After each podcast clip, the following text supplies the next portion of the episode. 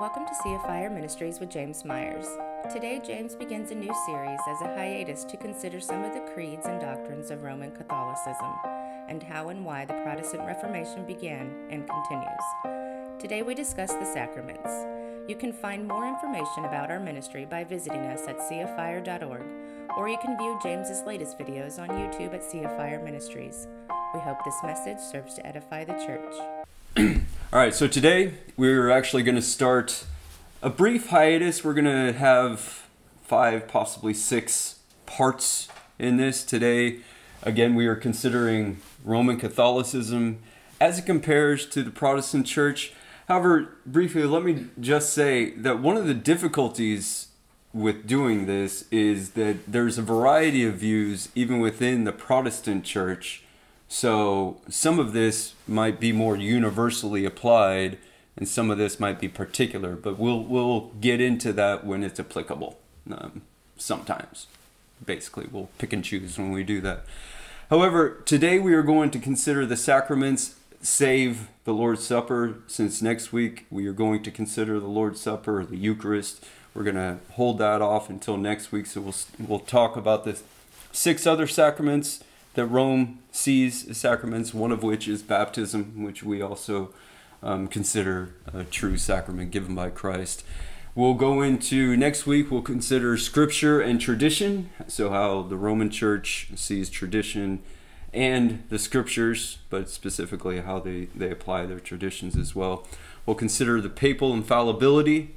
Uh, we'll consider the ecclesiology of the church, but also how it defines salvation or justification. We'll get into that a little bit today, um, but we'll we'll hold off on that for that particular message. And then the last, and certainly not least, Mariology. So Mary's function and you know efficacy within the Roman Church and how the Roman Church sees the Virgin Mary.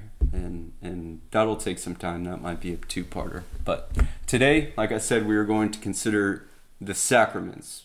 And again, baptism is something we are going to be somewhat brief about today. I mean, we're gonna our our you know second message is going to be about baptism as well. However, we can have a whole series on the bapt- on baptism, so some of this is going to have to wait, as well as the Lord's Supper. I mean, next week, God willing, we will consider the Lord's Supper prior to the second message, which will have to do with the Lord's Supper as well. But there's much controversy uh, in particular with, with the Lord's Supper. Now, the two biggest points of controversy in the sacraments, the two sacraments that pretty much led into the Reformation, were the sacraments of penance and the sacrament of the Lord's Supper. So, again, we're going to spend more time with penance. Some of these we're going to somewhat breeze through. We'll take some time with baptism and we'll take take much time with penance and then God willing next week we'll we'll consider the Lord's Supper even more. Okay. So, the four basic differences we'll see applied throughout this series, it, well, in particular, how it applies to the sacraments, are the difference in number. Okay, I mean, obviously they see, they have seven, whereas the Protestant Church has two. Uh, the nature and fun, you know, the nature of the sacraments and the efficacy, so what they do, what they accomplish, their function, and the mode and the, remember, we talked about opere operato, the working of the work. So this is the mode by which these sacraments are applied, and we'll get into this more more specifically. But what this basically means, this may be the most significant difference, as according to this view, the sacraments automatically convey grace to the receiver. So that word automatic is a is a theological term that basically the the the efficacy the the the usage of the sacrament, the sacrament itself conveys the grace that is supposed to be symbolized, where the Protestant church sees it symbolizing and not merely symbolizing, again, which we'll consider today. However, the sacrament itself has the power to give these things. Again, we'll, we'll see that more as we go along. Now, Remember, we also talked about this. The word sacrament comes from the Latin word sacramentum, which it, which when translated basically means a sacred oath, which is kind of wonderful. It's really nice. It, eh, but it's derived from the Greek word mysterion, Remember, you can also transliterate, transliterate this with a U because in the Greek it is musterion, um, which means mystery. And we'll talk about that somewhat briefly in our next message. Mystery, interestingly, in the Bible, never refers to a sacrament. There, there are these occasions. There's one in particular that might lead into that, and that's the one we're going to consider today. Uh, you know, again, in our second message. But interestingly, so the reason how this happened historically, though, was that the Catholic Church sp- spoke of the sacraments as holy mysteries. So that's kind of how you know they took the the the Catholic Church translated the Bible into Latin. It's a Latin Vulgate, and so most of all of the scriptures are in Latin. All of the councils, all of the um, encyclicals, and so forth are written in Latin, except for a few more modern times. Another thing I want to say is uh, the term Catholic merely means universal. So before the Reformation, even Augustine refers to the Catholic Church because it's the tr- it basically sing- symbolizes it's a term for the true church, the universal church. And I wish we still had this. I mean, part of me kind of laments the fact that we're still calling ourselves Protestant and Reformed because that that necessitates a referential point of the Roman Church. Whereas really we're Catholic in the sense that we derive our faith based on the authority of Scripture and Christ alone and all the solas, remember? So unfortunately, you know, this has landed and remained with the Roman Church, whereas I see it act- actually applicable to the true visible church and the invisible church. More specifically, the invisible church, the true wheat. Okay, but you know, again, it's just a it's a difference in terms. All right, so why seven? Why did they see seven? Okay, now the number of seven was fixed by Rome at the Second Council of Lyon. It's Leon, not Lion. In 1274, the Council of Florence, in, you know, in the 15th century, and the Council of Trent in the 16th century. The Council of Trent was in response to the Reformation. We're going to have to remember that because throughout this series, when we talk about most of the councils, it will be the Council of Trent. This was a hot button controversial situation, okay? However, as as early as the 13th century, the number was fixed at 7. It was fixed at 7 before that, but you know, that was the first council that that engraved it in you know, pages and so forth. The reason for seven was seen as analogous to the medieval concept of the seven stages of life, which we'll see. Okay, so the first one is baptism. That, you know, that's the first rite. And just so you know, when I speak of rites, it's R I T E. I should have made that clear last last week, but it's R I T E. So basically, it's a ceremonial function. It's a rite, like circumcision was a rite of justification or being part of the people. It's a rite that you had to perform. Some have thought the seven sacraments were in terms of the four dimensions of earth and three dimensions of heaven, but that idea has never been a part of the Catholic Church de fide, basically. They, they've never defined it that way, but just some people assume that could be one of the reasons it's seven. But historically, it's always been because it's analogous to the seven stages of life, which we'll see as we go through the sacraments.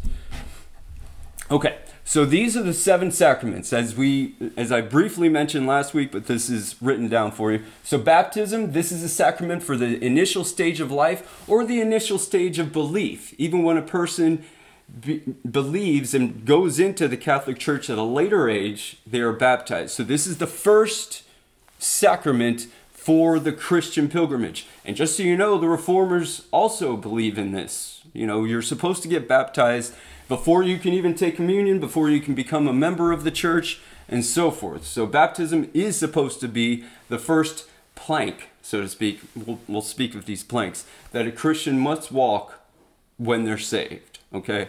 The second one for the Catholic Church, again, baptism and the Lord's Supper are really the only ones that we share with the Catholic Church. It's seen in completely different ways. However, these are the only two that the Reformers see as legitimate sacraments because they came from the Lord himself, Christ. So the second one would be confirmation, the transition from childhood to young adulthood, and we'll get into this more, you know, in more detail here shortly. But again, we're really going to spend most time today with baptism and penance. So the the uh, third sacrament in the stages of life. So these first four are basically the stages of life. So is matrimony or marriage. And the last rite in the life stage, anyway, is extreme unction or last rites. But we'll also talk about that. Uh, now, in addition to these, is holy orders or ordination for the for those entering into a special ministry, and we'll we'll spend some time here because the priests are given powers in this in this ordination. Two of which are their main powers: absolution and consecration, which again we'll get into here briefly. And penance. This gives assistance for all of life after baptism. Again, we'll, we'll, we'll get into this. And the Lord's Supper or the Eucharist. The Catholic Church ref- considers the Lord's Supper as superseding all of the other sacraments. It's the most important one.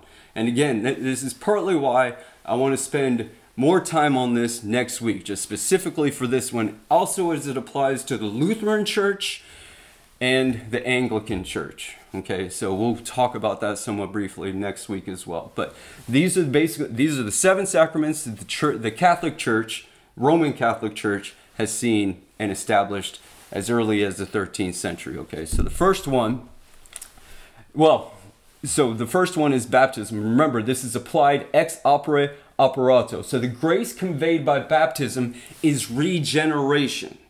So, regeneration, so you're born again when you're baptized, even as an infant, even as an infant. This is a huge cause of debate. And I think this is what led into, it seems like this is what led into the Baptist movement or the Anabaptist movement. These, those denominations have rejected infant baptism whole cloth. Now, the Baptists won't find it necessary to baptize you again. One baptism is sufficient Okay, so so there's much to be considered with that. However, the Anabaptists will baptize you again because they see the infant baptism as not applicable. It's not true. It's not a true baptism. So you have pedo baptism, that's the belief in infant baptism, which historically has been the the mainline, mainstream view of of, inf- of, baptism. It's fine to give an infant baptism and credo baptism, and that's a believer's baptism. Again, we'll talk more about that in our next message. Now, this means that at baptism, a person is saved or reborn and thus justified in the sight of God. So, again, in other words, where the reformers see it literally coming in the stages of belief when Christ gives you eyes to see and ears to hear and hearts and minds and souls given over to loving Him. That only comes by the power of the Spirit, and that is true regeneration. So, baptism symbolizes that regeneration. Again, we'll get into this in our next message. So, righteousness, according to the Catholic Church, this is essential. Righteousness is infused or poured into the soul. Okay, now, whereas remember, in Protestant theology, so, therefore, Rome teaches that the uh, prerequisite for justification, this is the instrumental cause, is baptism. The Catholic Church uses many terms, many Aristotelian terms. They don't really take from the philosophy of, of Aristotle, but we will see this very much next week in the Lord's Supper. So I want us to kind of recognize this. We'll, we'll introduce form and matter today, however, as well. But it's important that we see at the outset that this is kind of an Aristotelian. T- but again, he didn't invent this. He just kind of realized this. And so the instrumental cause for the Roman church is baptism. This justifies a person. Baptism justifies. Whereas in the Protestant theology, the instrumental cause is faith. Sola fide. We are justified by faith and faith alone. And we are imputed with the uh, we are, or we are credited or reckoned with the righteousness of Christ, right? We impute our sins upon him on the cross and he imputes his righteousness to us, right? Do we, do we all recognize that? We all remember that, okay? Right? Right? Okay. But that's an important difference. So in other words, in in the Roman church, the infusion of righteousness gives a person true righteousness. However, while according to this view, baptism cleanses one from the power and guilt of original sin by infusion, it does not leave them perfectly sanctified. Okay, so that nature of sin that is left over, as it were, is called concupiscence. I, you know, whether you remember these terms or not is somewhat inconsequential. Just remember the, the, the ideas, okay? So, concupiscence, as defined by the Roman Church, is an inclination or disposition towards sin, but not a sin itself. So, it kind of inclines one to sin. It's a disposition towards sin, but it's not a sin itself. By contrast, Protestantism argues that any inclination or disposition towards sin is sin. Again, we are sinful by nature even if we don't act out a sin. Even when you're tempted with a sin is a sin. If you go back to the Garden of Eden, uh, Eve's first sin was even considering the tempter's temptation, the, the serpent's temptation. Okay, that's sin in and of itself. So, as Protestants, Augustine came up with the term, we are simul justus et peccator. We are simultaneously just, so we are justified while at the same time sinners. That is the, that is the believer's pilgrimage. Okay, we do seek to be conformed more and more into the image of Christ. That's through sanctification. Okay, but again, in the Roman Church, which is what we're talking about mostly now, they are infused with righteousness. However, what is left over is concupiscence, which is an inclination or a disposition towards sin. Again, we'll, we'll, we'll talk about that somewhat briefly. According to Rome, sins committed after baptism, especially mortal sins, and we'll talk about that, destroy the justifying grace of baptism, making it necessary to be just, justified again, typically through penance, which again, we're going to spend most of the time talking about. Mortal sin completely destroys the justification of a believer and and we'll we'll wait to talk about that. So the sacrament of penance is designed to solve this problem. However, if a person dies after committing mortal sin without penance, they go straight to hell. They go to hell, not purgatory, which we'll talk about. We'll talk about purgatory here shortly as well, as they have lost the grace of justification. If you commit mortal sin in the Roman Church and you do not you know, practice the sacrament of penance, then you go to hell, not purgatory. You go to hell. You're you have lost your justification. And again, this is because it's an infusion of righteousness and not a trust in the righteousness of Christ alone. Okay.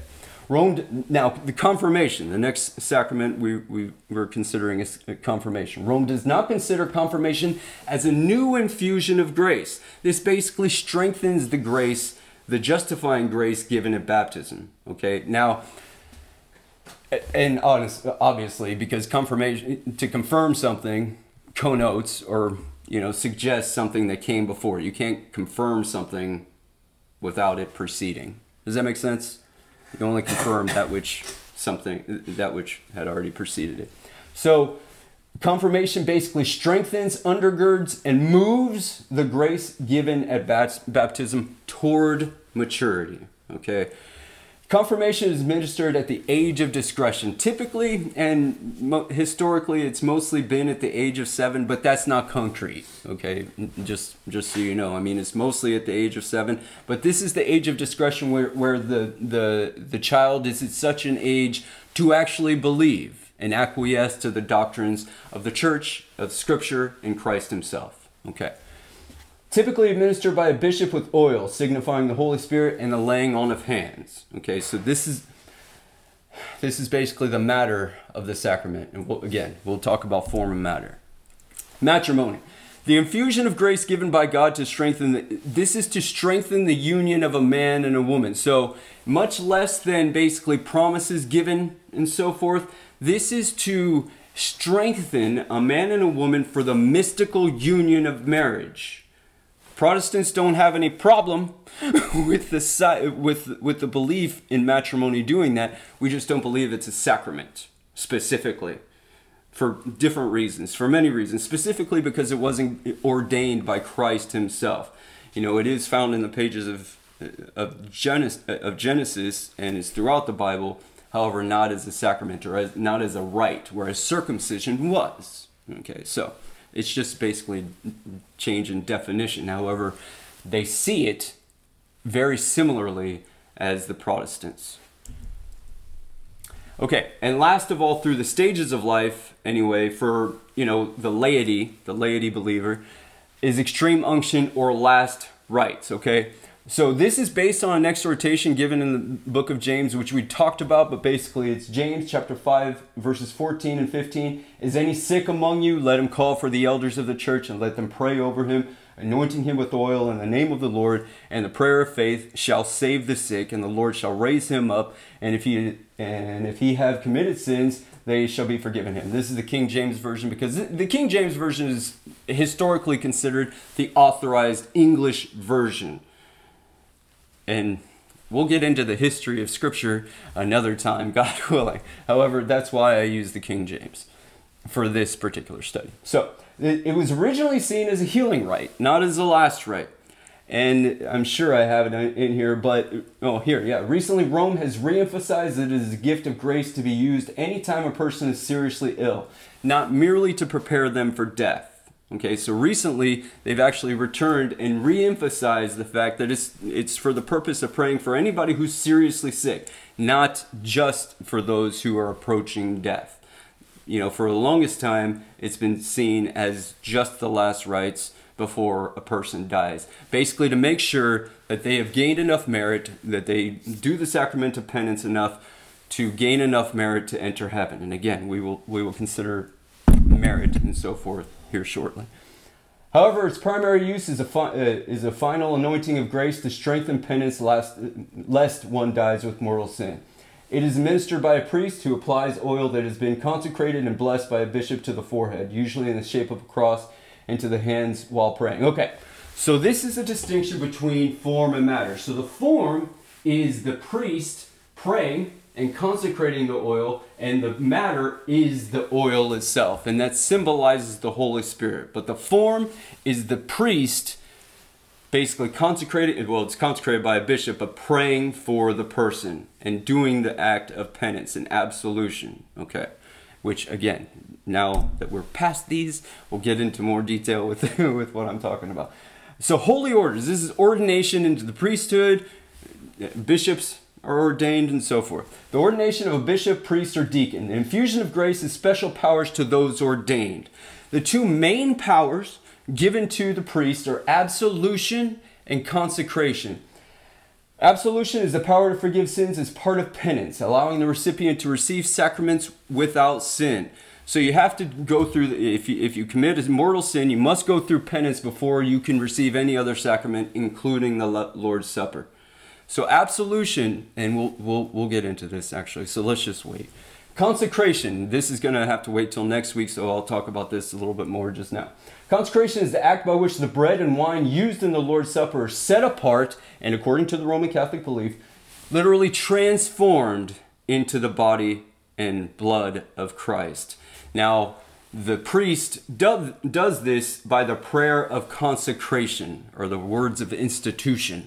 And, and that's why I don't know, you know, I'm sure some of us have been in Roman Catholic churches very, or at some point there's much genuflection. You know, when you enter the church first, you get on your knees before you get into the pews, you get onto your knees and you worship the host. It's called the ark, but the host who, which truly they see as the true body and blood of Christ. And sometimes it's carried and it's called the altar. Okay, now that's why you see so much genuflection, so much, you know, so many of them on their knees so often because they see truly the and that's why it's called the miracle of the mass. It's the miracle of the mass because literally the bread and the wine substantially transforms into the body and blood of Christ. The accidents remain. So it still remains bread and and uh, and wine however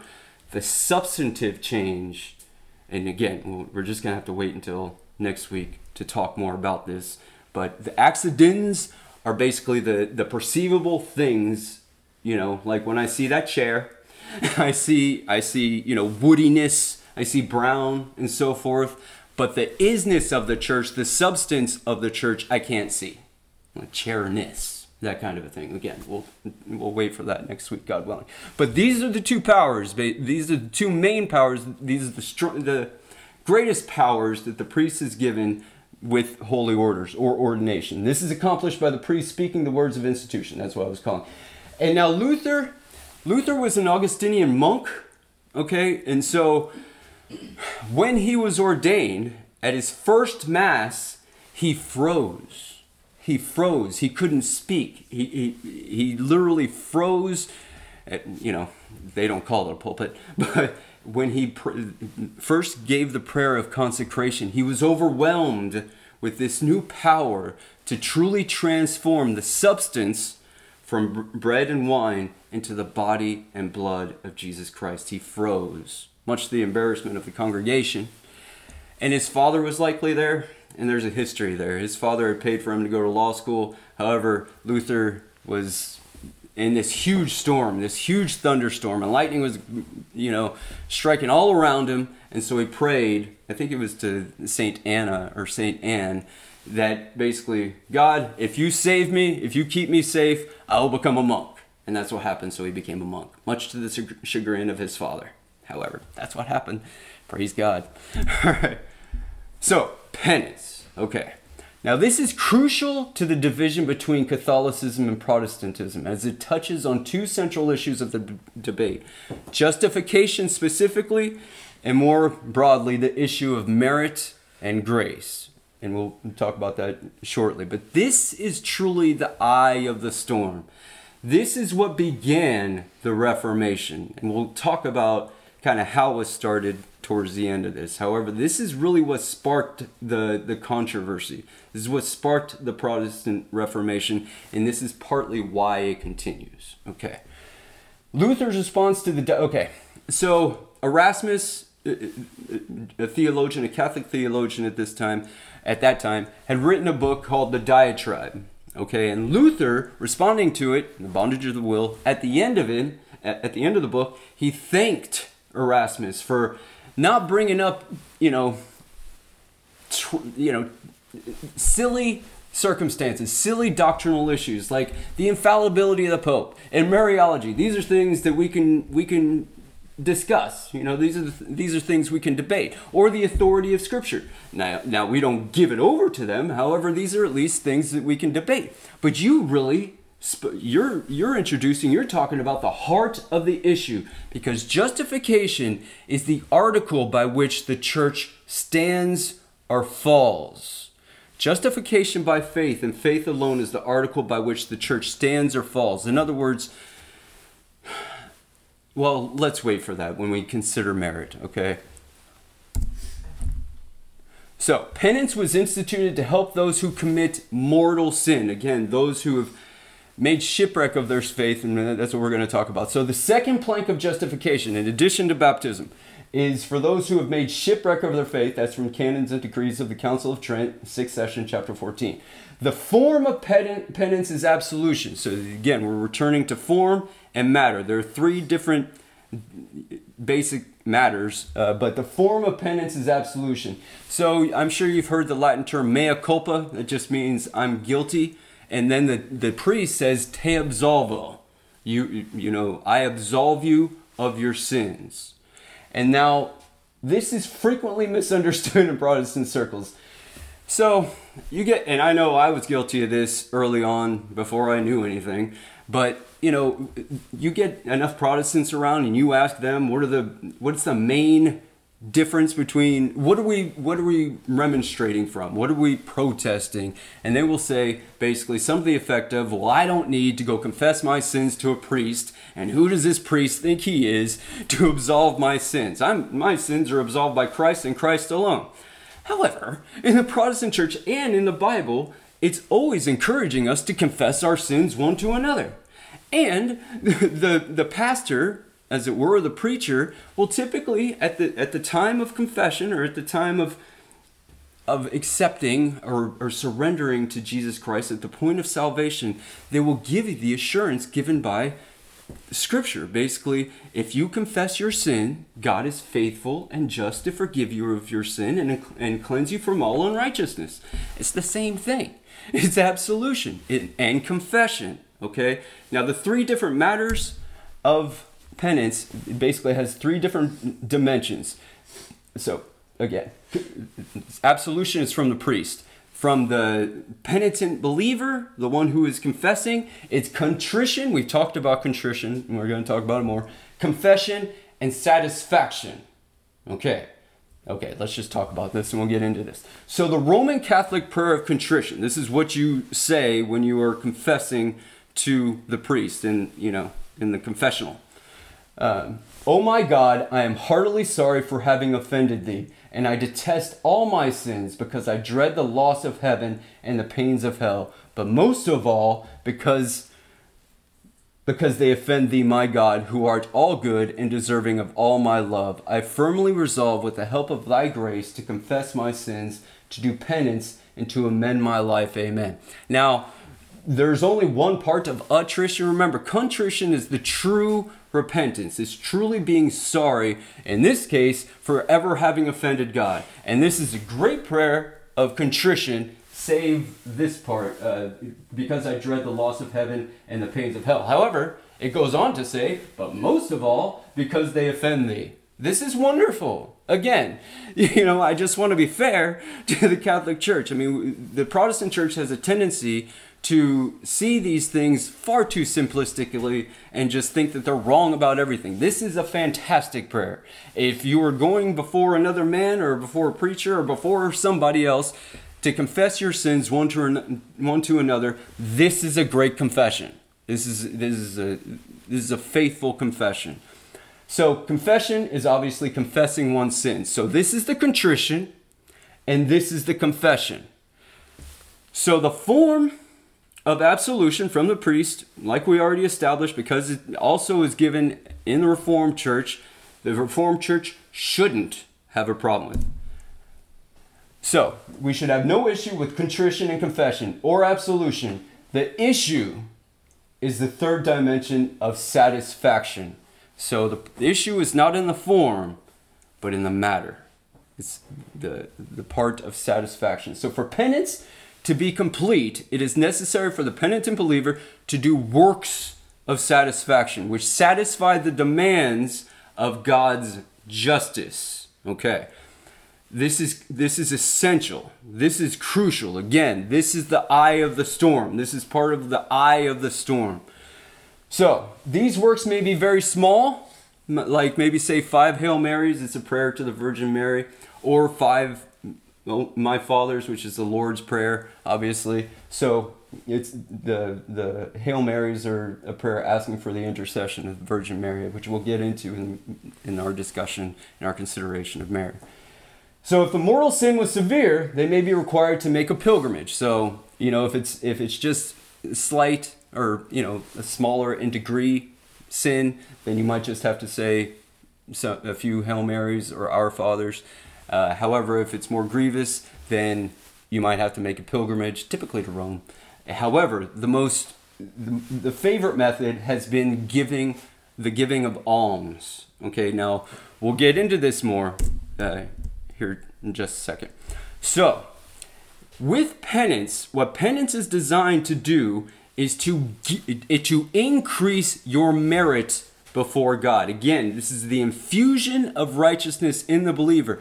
So, unless one has sufficient merit in and of their, themselves, in and of ourselves, we cannot enter heaven. Okay, we'll, we'll talk about this. But there are two basic different types of, uh, of merit. There's meritum de congruo, which is congruous merit. Okay, so these are bas- this is basically a merit fitting or congruous for God to reward it. Okay, so it, it would be fitting for him to reward because he's good, he's just, it would be fitting. But he doesn't have to. That's basically what it's saying. It, would be fitting uh, according to his nature. The second one is meritum de condigno, uh, so this is condign merit, so meritorious that God must reward it. Okay, so you have condign merit and you have congruous merit. Okay, without true merit from the penitent sinner, no matter how much trust and faith he has or they have in Jesus Christ in the atonement of Jesus Christ, they are not justified. They cannot be justified without the uh, sufficient merit. They must do the works of satisfaction in order to gain sufficient merit. So, now, almost any time a theological controversy erupts, it usually stems from a practice. It begins with a practice, okay? And what happens is not the not the practice itself is seen as the problem, but the theological underpinnings, basically, the theological implications coming from the practice that is being done. So, in other words, baptism or even the Lord's Supper, it's not the practice of performing the sacrament of the Lord's Supper, but it's how it's practiced in the Roman Church that caused the, the, the controversy, the, the protests. So the debate, the debate over the, pra- the practice usually gives way to debate over theological implications. That's what I already said. So in the case of the Reformation, it was the works of satisfaction and almsgiving through the sale of indulgences. Indulgences is basically a transfer of merit. Okay, and now, briefly, I don't know if I have this. So, the the Pope is seen as having the keys in Mark's Gospel at the end, toward the end anyway, in chapter 16, verses 17 through 19. This is when uh, Peter confessed, You are the Christ, the Son of the living God. And Jesus Christ says, Blessed are you, Simon Bar Jonah, for flesh and blood has not revealed this to you, but my Father who is in heaven. And I also say to you that you are Peter, and on this rock I will build my church, and the gates of Hades shall not prevail against it and I will give you the keys of the kingdom of heaven, and whatever you bind on earth will be bound in heaven, and whatever you loose on earth will be loosed in heaven. This is why Rome Rome basically sees the keys being given over to Peter, and then the the the Pope is basically a successor of Peter. There's nothing biblical about that, but we will have to wait until we talk about papal infallibility to really get into that more specifically. But but really the the right interpretation of that is the confession that he is the, the Christ, the Son of the living God, and upon this rock. So the church does have the keys to bind and to loose.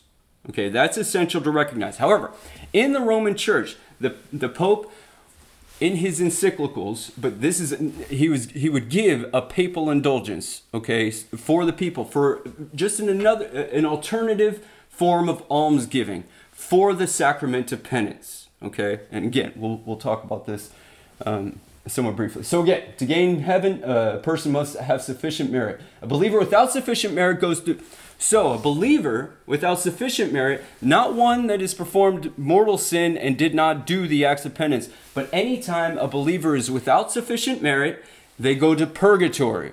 Now, purgatory is not hell. It's not hell. It's actually a loving, compassionate, sanctifying place for a believer until they can muster up, until they gain enough merit to enter heaven. A person might spend five days in purgatory, they might spend five million years in purgatory. Incidentally, the medieval theologians would actually calculate this, you know, based on how many, you know, how many indulgences they paid for, how many how much merit they applied in their life, how much of a sinner they were, and so forth, but they would calculate this, uh, so to speak. And, and, and at this time, the sale of indulgence was also to help your loved ones who are in purgatory to shorten their time in purgatory. Okay, because again, this gives you, you know, more merit. So, one might, okay, I already said that. Okay, the Roman Catholic Church came to believe it had the power to give merit to those who lacked it from and through the works of supererogation, okay? Works that are more meritorious than God requires. So, example, martyrdom or a sacrificial life, like Francis of Assisi, you know, a sacrificial or an ascetic life. These are so meritorious that they are above and beyond the merit necessary to enter heaven, okay? The excess from these merits form a treasury of merit from which the church may withdraw to give to give an indulgence to a needy person in purgatory to shorten their time there. I ha- and I say it here, but I have to say there's perhaps no more repugnant teaching in the Roman Church than the treasury of merit. It's actually quite sad because we believe in a treasury of merit, a, a treasury that is inexhaustible and has no end, it, with, which is only filled by the merit of Christ, not the saints. not the saints. The church, the Roman church, since it has so much so much power and the saints have so much power and you must have so much merit now so this is kind of an imputation of sorts this is imputing the merit from the martyr or francis of assisi or whatever to the believer or for their family to spend less time in purgatory. It's an imputation from the saints not of christ. That's why this is a huge point of controversy. The reformer the Protestant weeps at the idea of the treasury of merit filled by the merits of the saints and not the merit of Christ. So, the issue in the indulgence controversy is the sufficiency of Christ alone. Remember, solus Christus to redeem a person. According to Protestantism, justification is based on Christ's merit credited or imputed to his people or reckoned to his people. There are many different words by which to use, but we are more familiar with the imputation. So he imputes his merit to us. For Rome, we are never finally saved until we have sufficient merit of our own. Of our own. So this is the infusion. You know, that righteousness is infused on us until we are righteous enough to enter heaven or meritorious enough. Early in the 16th century, okay, uh, this is really where the controversy began. Early in the 16th century, the Roman Church began plans to rebuild St. Peter's Basilica in Rome. Okay. Now, in 1517, Pope, Pope Leo X offered papal indulgences to those who gave alms for the Basilica project. Okay. And again, this is just an alternative to the alms giving for the act of penance. However, the church made it abundantly clear this wasn't supposed to be sold as like a raffle or some some silly fundraising situation. It was still for the act of penance. So one must confess their sins contritely to a priest, and this would be the work of satisfaction. This would be just an additional, you know, indulgence, sale of indulgence to acquire more merit for either themselves or one who is in purgatory. The church believed it was offering the faith, again, uh, uh, the faithful, an alternative form of almsgiving as part of the works of satisfaction. Okay, finally. So, a man by the name of Johann Tetzel was going around Germany. He was a German Dominican preacher. He began to sell indulgences without calling the people to, pen, to practice the sacrament of penance. So, without calling the people to confess their sins so he was just whimsically selling these things like he was getting a part of the deal. You know, like he was getting a commission or, or something. And this was one of the huge reasons that Luther nailed his 95 Theses to All Saints Church. This was basically the bulletin board. Okay, so all the theologians, all the doctors of the church, so to speak, whenever they wanted to debate something, they would just nail it to that that door. It was basically the bulletin board. However, the printing press had just kind of recently come out, and so many people, when they saw the 95 Theses, reprinted it and sent it everywhere. And that's kind of how this spark turned into a fire very quickly. A providential fire, I must say, but a fire nonetheless. This was a clear distortion or abrogation of the system of indulgences, and Rome acknowledges that to this day. They weren't fans of it then, and they're not fans of it now. Okay, again, just to be fair, this was net this was this was a distortion. Tetzel was going around germany selling these things without calling the people to confess and that is apart from the doctrine of the roman catholic church. Okay. Luther challenged tetzel, tetzel on his sales of indulgency by calling attention to it through the 95 theses. He had other you know issues as well which we will discuss throughout this series. Okay papal infallibility, the infallibility, infallibility of the councils, the infallibility of the church, many different things. The Lord's Supper, the Eucharist. However, Luther did believe in transubstantiation. So even the Lutheran Church still practiced transubstantiation, where you can consecrate the bread and the wine, and it, but it, they see it differently, but it's still substantively the body and the blood of Christ. So his protest sparked a thorough examination of the merit system. Again, this was the practice that was being done, and in light of this practice, it sparked a huge examination of the merit system in light of the doctrine of justification by faith alone, sola fide. Okay. So, do we all understand how and why the Protestant Reformation began? Specifically, with the with the controversy of penance and the merit system, the treasury of merits, where we see necessarily biblically the merit of our righteousness, how we are justified in the sight of God, is by Christ and Christ uh, alone, not through an infusion, but an imputation. That he that when God the Father sees us, he sees Christ. He sees us with Christ. He can't see Christ without seeing us. He can't see us without seeing Christ. That is imputation. That is not infusion. This is essential. This this is this is this is enough to never unite with the Roman Catholic Church. Sadly, sadly, many secondary doctrines are debatable. Justification is basically an eternal paradigm.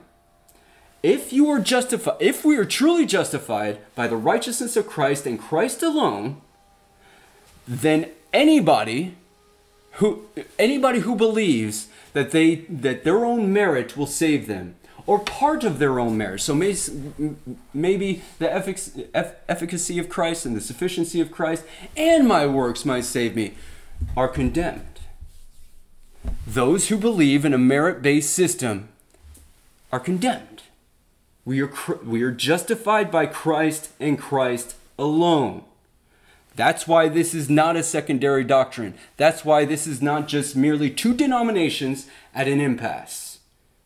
This is one true church and one false church. And Lord, forgive me if that's an oversimplification, but it is not. It's absolutely accurate. This is the difference between the true church, the true ecclesia. In fact, when, he, when Luther was responding to Erasmus, he thanked him for talking to, about considering the core ecclesia. This is the heart of the church. Justification is the heart of the church. Again, it's the article by which the church stands or falls. Or falls. Okay. Thank you for listening to Sea of Fire Ministries. We hope and pray this has blessed you in your walk with God, and we hope you join us again next week. You have been listening to Sea of Fire Ministries, where the Word of God is life.